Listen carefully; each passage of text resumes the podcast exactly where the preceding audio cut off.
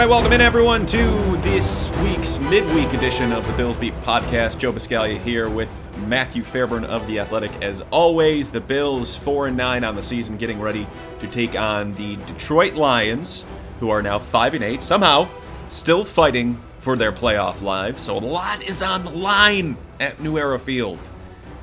Yeah, I'm I'm gonna stop pretending. That's it's it's it's the Bills Lions. It's a basically the equivalent of a preseason game, only played in week 15 of the season. Can we agree there? I mean, it's it's It always it's feels pretty like bad. the preseason when the Bills and Lions play because that's usually when they play. right.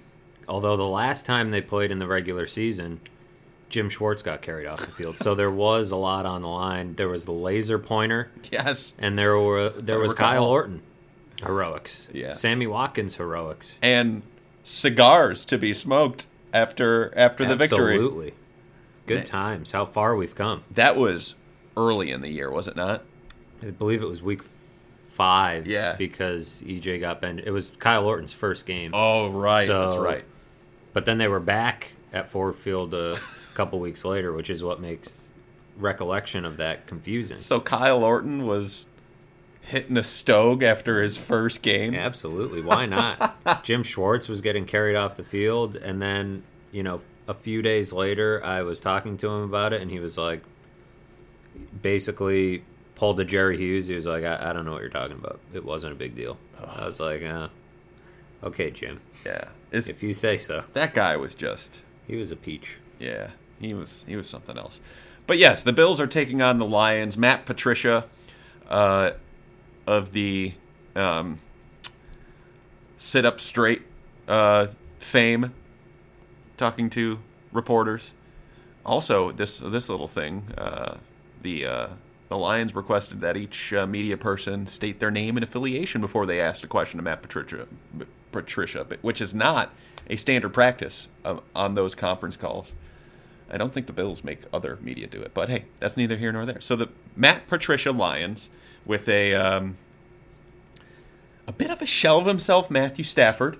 Um, we'll get into the matchup a little bit, but first we wanted to go into something that's kind of popped up this weekend, and I think it's it's necessary to take a look at at the conversation that's kind of surrounding the Bills, which is only about one person, mind you, and I guess rightfully so. Josh Allen has been the guy for the last three weeks for the Buffalo Bills. He, as he has gone, the offense has gone, and really the offense has taken a step forward since he has come back. You know, the the Matt Barkley Jets game notwithstanding, but there has been some rhetoric out there, put out there, that you know Josh Allen still stinks.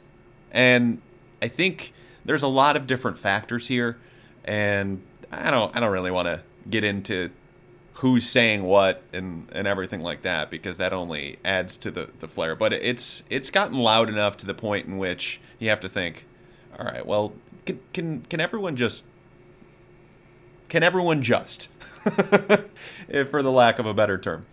So Josh Allen has come in and has done the job of that, that they've asked him to, and that of a developing rookie quarterback. And there have been a lot of takes being shared, and uh, I don't know that all of them are of, uh, I guess, pressing value is is the term I'll use here. It, it's just it just seems like people are really trying too hard with him and I don't know, maybe maybe trying to crush him. And I'm and I'm not sitting here and saying that he's going to be great or he's going to be awful, but I, I just think it's uh, it's a little bit uh, too much too soon. How about you? Yeah, it's a weird conversation because I feel like there's a lot more noise now than there's ever been just with the way everything is covered on social media and everything else. And that goes for the draft. I think that it all starts with the draft mm-hmm. because before the draft, he was a favorite whipping boy of almost everybody. I mean, the accuracy was a big thing and you know there were just a lot of people that were convinced that he was not a good quarterback and that has, I think, impacted how he's been analyzed as a rookie. And like you said, I'm not going to sit here and say that Josh Allen is good. He is the franchise quarterback. The Bills are set Mm-hmm. because I think that would be ridiculous this early into his career. I also think it would be ridiculous to go the other way with it. And are there times where he hasn't been as accurate as you'd like? Probably, but I think there are a lot of times where he's been more accurate than I expected. Uh, are there times where he bails on the pocket a little too soon? Maybe, but a lot of those are leading to spectacular plays sometimes in the running game, and he's creating those plays when there's nothing else going on around him. So, but I just think the bigger conversation around him has been one of where a lot of confirmation bias is kind of leaking in. And there's a lot of people who he's a unique situation because I don't think it's often where there's a quarterback where so many people are so convinced before he takes the field that he isn't good. I mean, you look at True. even Jalen Ramsey, I'm not convinced Jalen Ramsey watched more than five minutes of Josh Allen before coming to the conclusion that he was bad. And he very well might be bad. Who knows? I mean, he's got a long way to go before, you know, he's considered a franchise quarterback. But in the midst of it all, we've lost the ability to let it play out. And I think that's probably the strangest part about this is that you look at how Josh Rosen, for instance, Josh Rose, Rosen, who I thought was the best quarterback prospect in the draft last year. I believe you thought the same thing. Mm-hmm. A lot of other people thought the same thing. And the idea is that he gets a pass because Arizona's really bad. His offensive line stinks. He doesn't have receivers. He's also been bad And- too. He hasn't been great. No, and but I'm not going to sit here and call him a bust yet, Right. or go the other way with it, just because it, he's a rookie and he's he is on a bad team. Mm-hmm. It's just odd that a guy who has Larry Fitzgerald and Christian Kirk has nothing around him, but Zay Jones and Kelvin Benjamin and Robert Foster and all this is a wealth of, of riches Andre Holmes for a little while. you know, you know Isaiah McKenzie who was plucked off the waiver wire.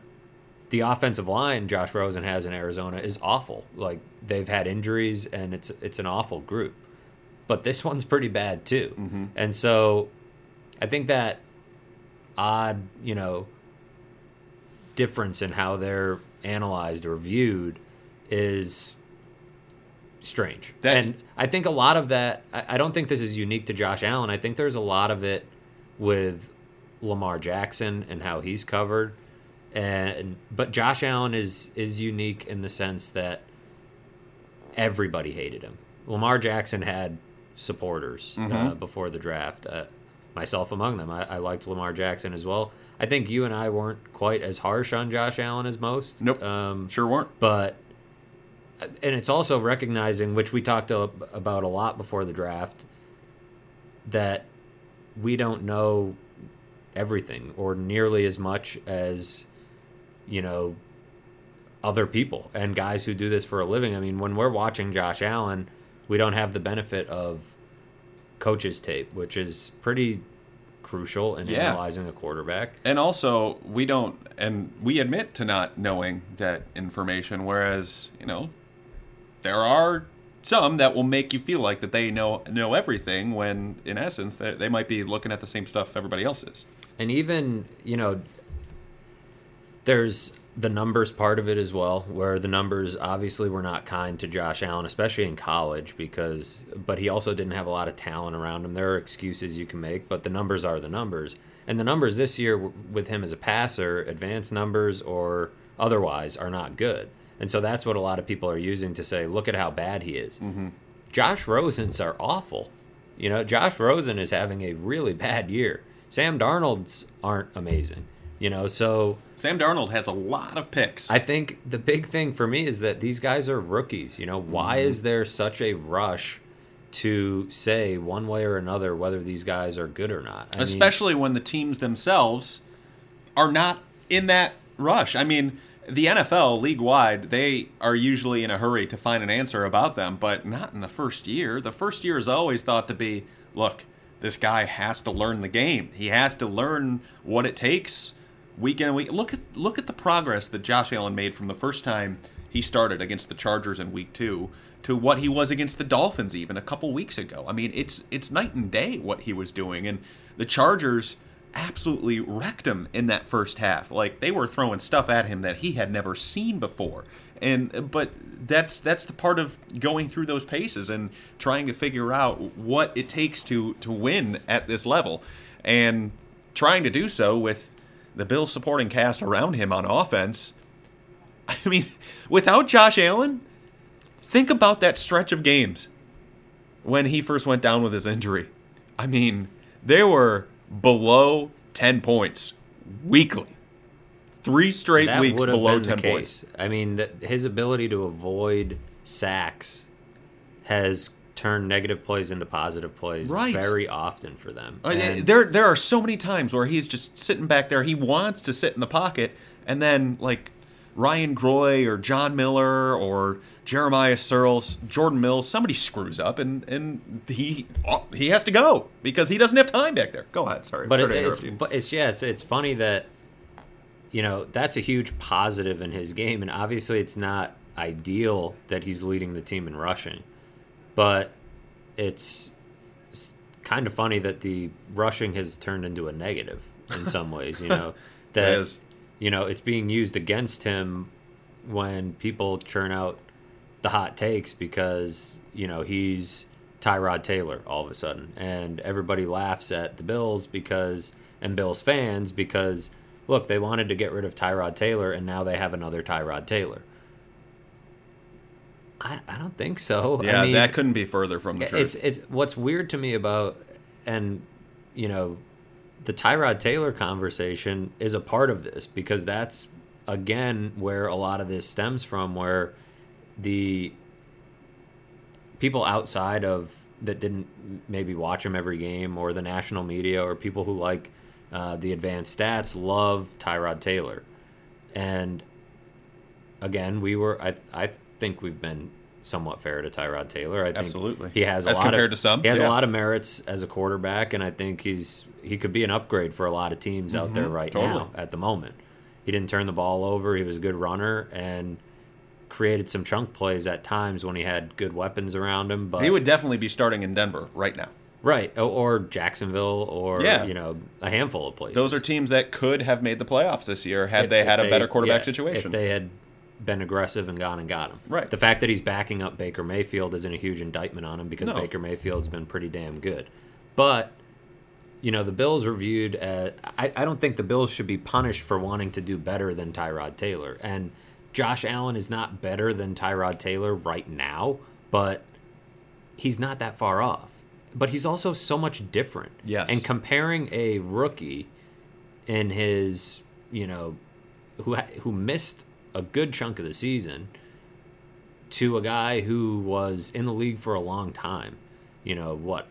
What's he got? Almost forty starts in the mm-hmm. NFL. Had plenty of opportunity to prove that he was more than a baseline, you know, average passer and he didn't. and he didn't do it. And now, you know, X number of games into Josh Allen's career, it's like, well, look, he's another version of Tyrod Taylor because he's not, you know, averaging 200 yards passing a game yet. Well, no, he's not, but he's also throwing to guys who wouldn't be starting on most NFL rosters. Mm-hmm. And last time I checked, Josh Rosen isn't lighting the world on fire, and he has a future Hall of Famer to throw to in Larry Fitzgerald. So, and Christian Kirk, who was a high draft pick and a pretty talented player himself. So, why is it that you know Josh Allen is?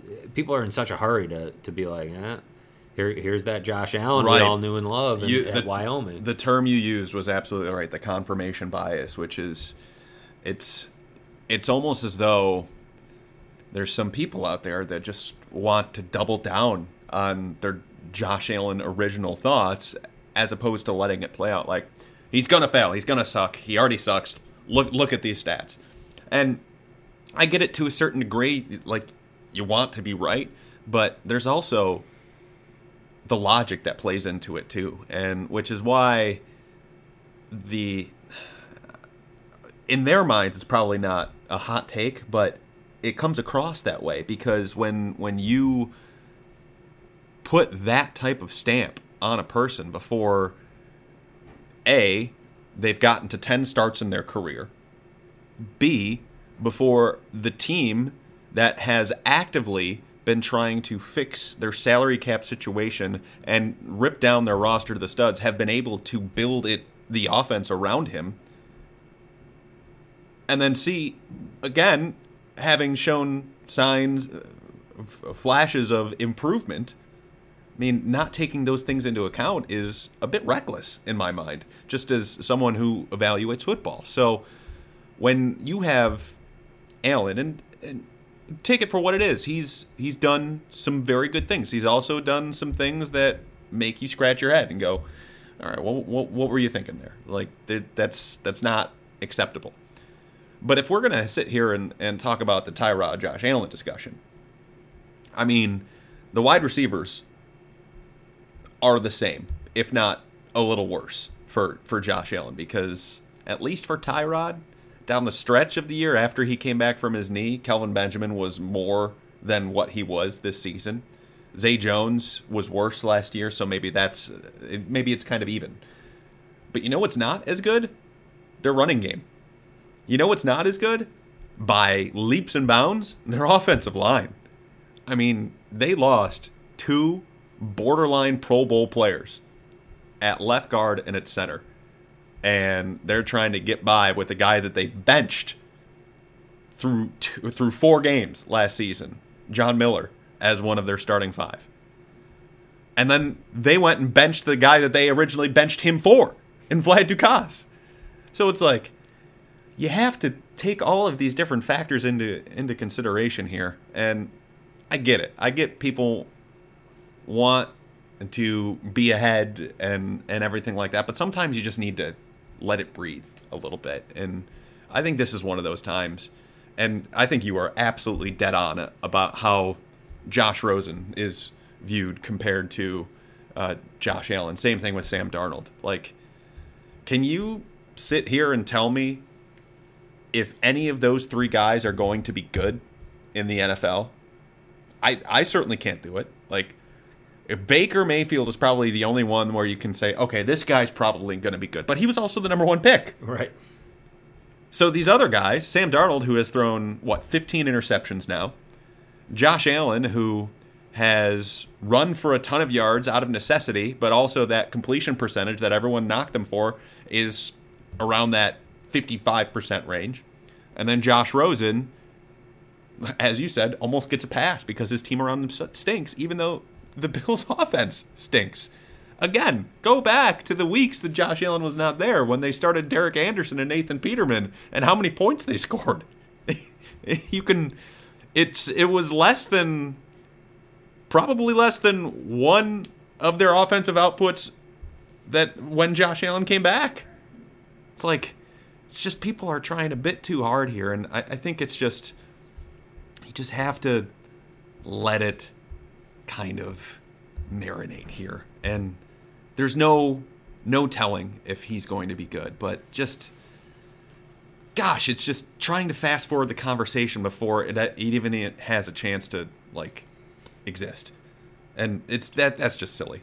And the only reason he's probably getting so much attention is because he's running yeah. the way he's running. And that makes people say, "Oh, how's he doing? Oh, well, he still sucks as a passer, so let's pile on or what have you. But it's part of the reason why you know we've been doing the uh, breakdown with Joe Licata every week because the impetus for that was I was thinking the conversation around Josh Allen just isn't nuanced enough mm-hmm. in a mm-hmm. lot of ways. There's too much of just guesswork being done.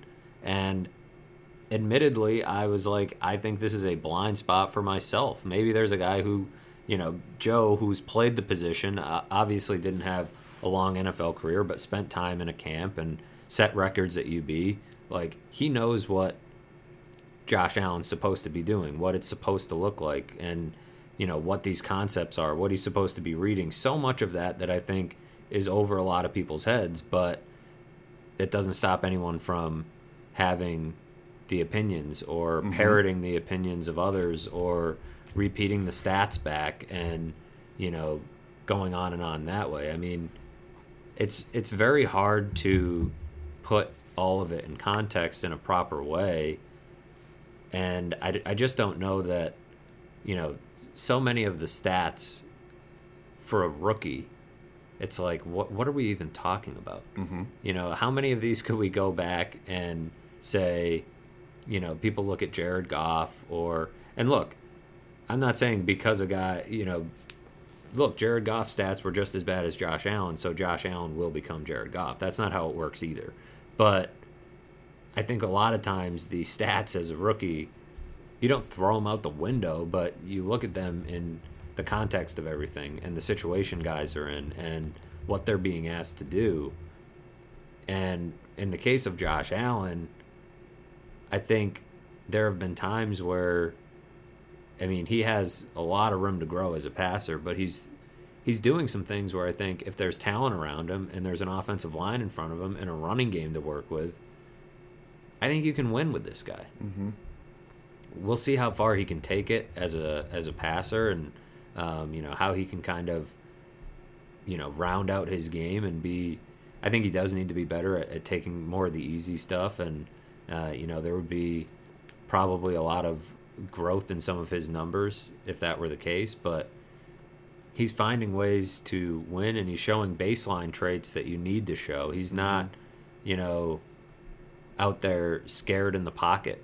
Um, you know, when he leaves early, it's because he's trying to be a hero and make a play, not that he's scared to take a hit. And little things like that are, you know, probably more of what you should look for, more of what's not showing up in the stat sheet. And a lot of this in some ways we you know we're preaching to the choir because i'm sure a lot of people listening are nodding their heads uh, yeah saying you know this is how i watch him this is what i've been trying to do you know but i just think it's important to an important reminder as other people start to jump into the conversation and, and try to steer it one way or the other that it's not worth getting worked up over because yep, totally as right. we've said all along and as we said before the draft, when we had the Josh Allen conversation to begin with, uh, and warned people of the possibility, I guess, was, you know, our jobs don't ride on whether Josh Allen is good or not. Yeah, you we were here, and you know the the listeners, you know, they're at this point they're going to let it play out as they should. I think it's played out better than a lot of people expected mm-hmm. to this point. And so now it's just a, a crucial offseason. Surround the guy with some talent. Uh, put an offensive line in front of him. Get him a running back and see what can happen. Because I think, you know, there is a lot of reason to be optimistic about him. And it may not be until this time next year that we have a really clear picture of what type of player he is. Yeah. And maybe if we can just take a step back from the uh, the general outside opinion on him, and this is more of a critical thinking area on the quarterback position in in theory and in generalities uh, outside of the confines of, of Josh Allen as a specific prospect here. And this is something that I've been kind of thinking about because I think back to the times of Trent Edwards, right? And Trent was very high up in two things quarterback rating and in completion percentage because the throws he made were not necessarily of the most difficult uh, variety, and that would inflate the numbers. To a certain degree, I kind of feel the same way about Tyrod Taylor because he didn't really take a lot of shots out there, and uh, that's why you see the inflated completion percentage, inflated quarterback ratings, inflated advanced stats, even uh, on on what he did. Even though he wasn't taking those chances and not seeing the open areas of the field because he wasn't reading the entire field. So, I think one thing I've been really thinking about here is how much completion percentage actually matters. I mean, 60% is this baseline thing where it's like, well, well, you got to be at 60. If you're not at 60, you suck. But do you? I mean, if you're if you are hitting on let's say somewhere between 50 and 59% of your throws. And this is not in defense of Josh Allen. This is this is in generalities because he has existed at the 50 to 59 for the majority of his college and professional career. So if you're it I think it all kind of depends on the types of throws that you're making as opposed to how many of them you're hitting. Because if you're hitting a large per, a larger percentage of these throws down the field and on third downs and in these more clutch of situations and your incompletions are because you're trying those throws shouldn't completion percentage almost be weighted a little bit to the types of throws that you're making as opposed to just the baseline of uh, makes to misses i mean I, I i've been it's it's been something that i've really considered for a long time. But now that Josh Allen is here and he's the quarterback of the Bills, and that's one of his biggest attracting reasons of why people crush him, I have to wonder about that. Well, I think the best example to point to is the fact that Cam Newton did not complete 60% of his passes during his MVP season. He completed 59, it's a hell of a stat. 59.8, so basically 60%, but under that threshold. This year, he's completing almost 70% of his passes. It's one of only three seasons where he's hit the 60% mark. The other was the other two were his rookie season when he was at 60 even, and 2013 when he was at 61.7. So he's hovered around that mark. This is an abnormally good completion percentage year for him, but he's dealing with that shoulder issue, and I think probably not um, Pushing it as much. Yeah. Okay. Doing quite and and Norv Turner has helped in that regard too. I think, but point being, it's not the end all be all when you create big plays. Now, in that MVP season, Cam Newton had 35 passing touchdowns, 10 rushing touchdowns. So he was a beast. I mean, you have to be finishing in the red zone when you're doing that, but mm-hmm. there's no reason to think that Josh Allen can't play a similar high variance style, you have to limit the turnovers yes. and the negative plays, and you have to limit the amount of hits you take because he's taking far too many. And as Cam Newton has shown, I mean, his shoulder is becoming an issue, and that's in part because he takes so many hits. But you can play that style and win. I think of Ben Roethlisberger a lot of times too because he takes a ton of shots down the field and you know he has big play guys to go to he didn't always have that and you know he wasn't always you know this good but he takes a ton of shots down the field and he's willing to take hits in the pocket let's see what his completion percentages have been he's consistently been over 60% but early in his career he had a few seasons in the high 50s and the low 60s. So he's not a he's never been 70 or over. You mm-hmm. know, he's not that kind of guy. But I think that's where you need to probably hope to get to something closer, probably somewhere in between those two guys as a passer. Like uh, somewhere in like the 56 to 65 range. As long as you're taking making throws down the field, I think that's of more value than say Tyrod Taylor flinging it for seventy percent because well, what type of throws is is is he trying? Like, is is he trying to push it down the field more on more uh, routes than just a fly route?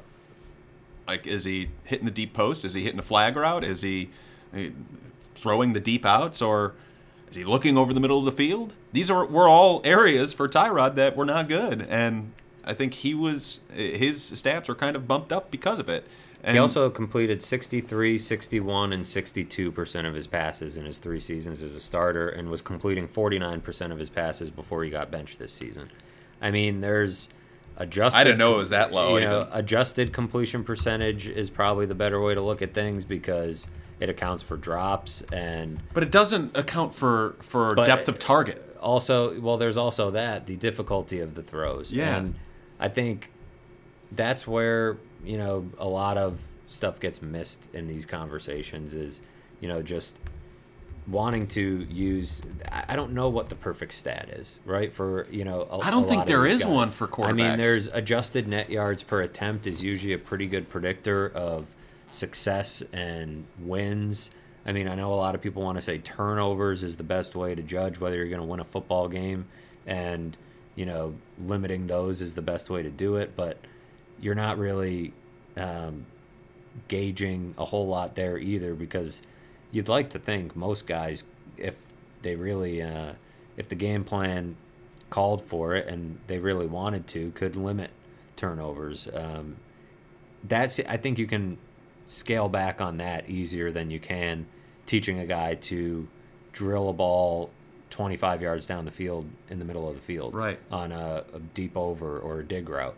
I feel like that's harder to coach than, especially teaching a guy to stand in the pocket and take the hit. Mm-hmm. You know, you, you think back to some of the guys that have flamed out in the league, even guys that have flamed out in Buffalo. I think you know some of that was an issue. So all of this is to say it's okay to let it play out. Right. Let this guy develop because I think what he has that you might not realize if you're just looking at the numbers or surface level things is the command he has of the locker room and how much guys like playing for him, which is I wouldn't say uncommon, but it's it's definitely a, a feather in his cap, so to speak, this early on. And his toughness, his his willingness to a take a hit in the pocket and throw the ball downfield, B make a bad play and come back with the same attitude, mm-hmm. you know, and and being willing to make his make a better throw and but just as difficult of a throw a couple plays later and and then just his his almost desire to make big plays his constant want to make big plays mm-hmm. that can't be understated those three things are not easy to teach. And he has those. He has a lot of things that he needs to work on that I think you can teach. Um, but he has a few of the things that you can't. I mean, that was always the thing. Think about the guys that have. Think about guys that have started strong and teetered off. Guys like Derek Carr, mm-hmm. or think of guys that you know have failed somewhat miserably. I mean, the 2011 class outside of Cam Newton, the Christian Ponder, Blaine Gabbert, Jake Locker, even Andy Dalton, uh, what, guys that need sort of the perfect situation to mm-hmm. succeed. I don't think Josh Allen needs that to succeed each and every Sunday because he has a terrible situation right now and he's finding ways to succeed. EJ Manuel is probably another example of a guy that had some flaws that you just – we're going to have a hard time coaching out of him. Mm-hmm. Josh Allen has some things that you can't coach. And whether you can coach out of him the other things remains to be seen. And whether they have the infrastructure in place to do it remains to be seen. But to pretend that it's that he's on some sort of path to become a bust or even the other way, I think is just preposterous this early on. Yeah, I I think that's very well said. And I, maybe this is something that that I think about in the off season once we get there. Like, what's what's the best way to, like, what's what's the best stat you can come up with on a quarterback that that uh, can actually tell you a story about that quarterback? Because every other stat there is on quarterbacks, really, a lot of these guys are flawed, and you have to you, you can't rely on them, which is why teams rely so much on scouting as opposed to the the raw numbers. And and I'm sure there are there have been raw numbers that are kept in house that aren't out for public consumption that that are like yeah this is uh, this is a good determination of success or at least this this if you're high in this certain statistic you are at a higher likelihood for success as opposed to um, as opposed to just someone who is not. And I think and maybe that's an that's an off season to do sort of thing uh, because it's I still think adjusted net yards per attempt is one of the best it's pretty good. ever. I mean, look, here are the career leaders in adjusted net yards per attempt: Aaron Rodgers, Peyton Manning, Tom Brady, Drew Brees, Tony Romo, Philip Rivers, Russell Wilson, Steve Young, Matt Ryan, Ben Roethlisberger, Kurt Warner. Matt Ryan's that high, huh? Yeah, He's a Net- he's a confusing net- one. An adjusted net yards per attempt takes into account, uh, you know, negative plays. So interceptions and sacks Mm-hmm. are viewed as sort of a, a net negative. It's why Nathan Peterman was one of the worst adjusted net yards per attempt Mhm. ever because he threw so many interceptions and there were many negative plays when he was on the field. But when Aaron Rodgers, Peyton Manning, and Tom Brady are one, two, three in a stat, it's and Drew Brees, you could argue those are the four best quarterbacks of all time. Yeah. Um, so, you know, you've got, I mean, Tony Romo, people would probably take some exception to, but maybe that just shows that Tony Romo was a little bit underrated. Uh, I I actually agree with that. I think I think he uh, he was never because of the whole playoff thing. He never got his due. I don't think, but that's Jim Kelly, 37th all time in adjusted net yards per attempt. which is really So- really stinking But good. again, it just shows that no stat is perfect because adjusted net yards per attempt, Daunte Culpepper was higher than Jim Kelly. oh So right, you know, no stat is going to be perfect. Roger Staubach is 44 and Jake Delhomme is 45. David Garrard is 42 and Troy Aikman is 48. So, I mean, even trying to find the perfect stat is is difficult. I Yeah. think it's why, you know, you know, you can you can find any stat you want in a lot of ways to twist a narrative in a certain way.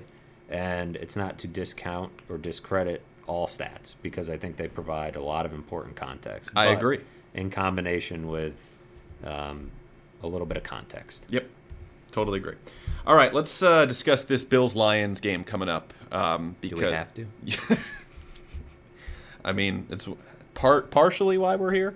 Uh, yeah, it's. I think the only reason you should watch this game is to see what Josh Allen does. And that's that's really it because this is not a good Lions team. They have a pretty strong defensive line, pretty solid against the run, but the Bills suck at, suck at running the ball. So it's not like they can. That's going to be a huge advantage for them. Their secondary isn't great, so there might be some opportunity for uh, for Josh Allen to throw the ball around. Not sure their their pass rush is solid, but I think I think he might be able to have enough time back there to to do some stuff from the pocket. So that that's why he's the main draw here, as he should be for the remainder of the season, because what he does and what he shows, and potentially in big moments of the game, or finger quote big moments of the game, as big as they can be for a Bills four and nine versus a Lions five and eight Week fifteen showdown.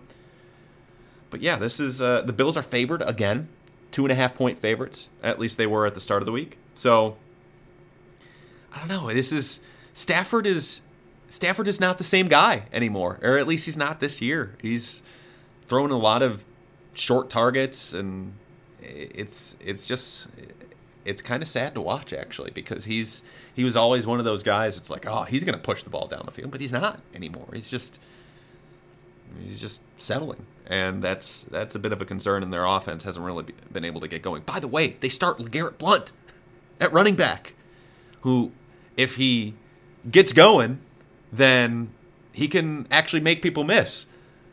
But it takes a while for him to get going. So if you can get to the backfield, you, can- you can bring him down. So um, who do you have in this one?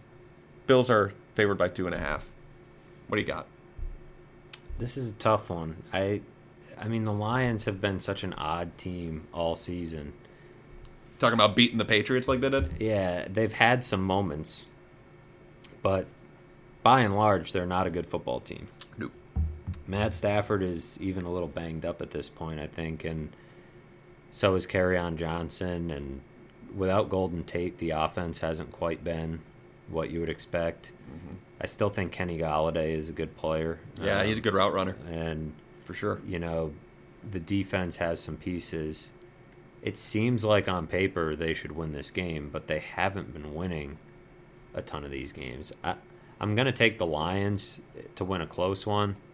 I think that defense has been pretty opportunistic against young quarterbacks uh, when given the chance. I mean, obviously, the Darnold week one game was uh, not not a good uh, look for Matt Patricia and his group, but I'm going to give them the edge in this one. And it's mostly because the Bills are getting banged up and it's making life even harder on Josh Allen in some ways. Uh, you know, and the defense, I don't know if they can hold up the way they have when they're missing Matt Milano and Taron Johnson Mm-hmm. and, you know, two key guys to, you know, limiting uh, production out of the slot for them. So it's a bit of a toss up. It's kind of like last week where it's two teams that aren't very good that are going to be picking high in the draft, but I'm going to go with the more experienced quarterback and I'll probably regret it.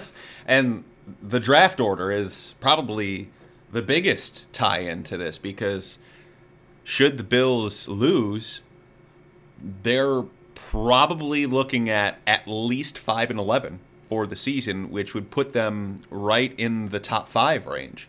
But should they win, that gives them at least a look at 6 and 10 this year, which would drop them down to more of the 7 to 12 range. So this is a big swing game. With that said, I think the Lions are really uh, strong. Well, maybe they have a, a solid offensive line, but I think that gets neutralized by the Bills' defensive line. Um, and then I'm not really sure where where else the Lions are good outside of Darius Slay and uh, the defensive tackles or the defensive line against the run. And the Bills aren't really they haven't been really been able to run the ball at all this year. And I don't think that Darius Slay is going to hone in on any one guy to, to take him out. So I think in this game, even though those that might be rooting for draft order, I've got the Bills to win this game. And I actually think they might blow them out. I really do. Because this is, I mean, the Lions won a sleepwalker of a game in Arizona last week. I think the score was 17 to 3. The Cardinals were just terrible. Um, the Lions, like, they they have, I guess, on paper, a shot to make it to the playoffs, but they're not a good team. The Bills have been knocking on the door the last two weeks to, to get a victory. They should have won in Miami. They probably should have won if it weren't for special teams against the Jets, but they didn't. And I don't know. I I, I think Josh Allen is going to do really well against this uh, against this Detroit Lions defense. I just just kind of have a feeling based on the, the matchups and everything along those lines. And I think I think his game is and the lack of talent they have in the secondary really supports him having a, a pretty strong effort. So I've got the Bills, and uh, I, I say that comfortably. I, I think they might win by 10 plus points.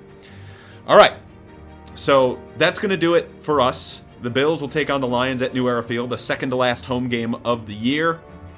And then after that, two AFC East games. Their final road game against the Patriots, and then home against the Miami Dolphins, which could end up being a spoiler situation for the Buffalo Bills should the Dolphins be in a position for playoffs uh, in Week 17. A lot like the Bills were against the Dolphins last year in Week 17. Funny how that works. All right, so for Matthew Fairburn of The Athletic, my name is Joe Buscaglia. Thank you all for listening to us, and we will talk to you on Sunday. Have a good weekend.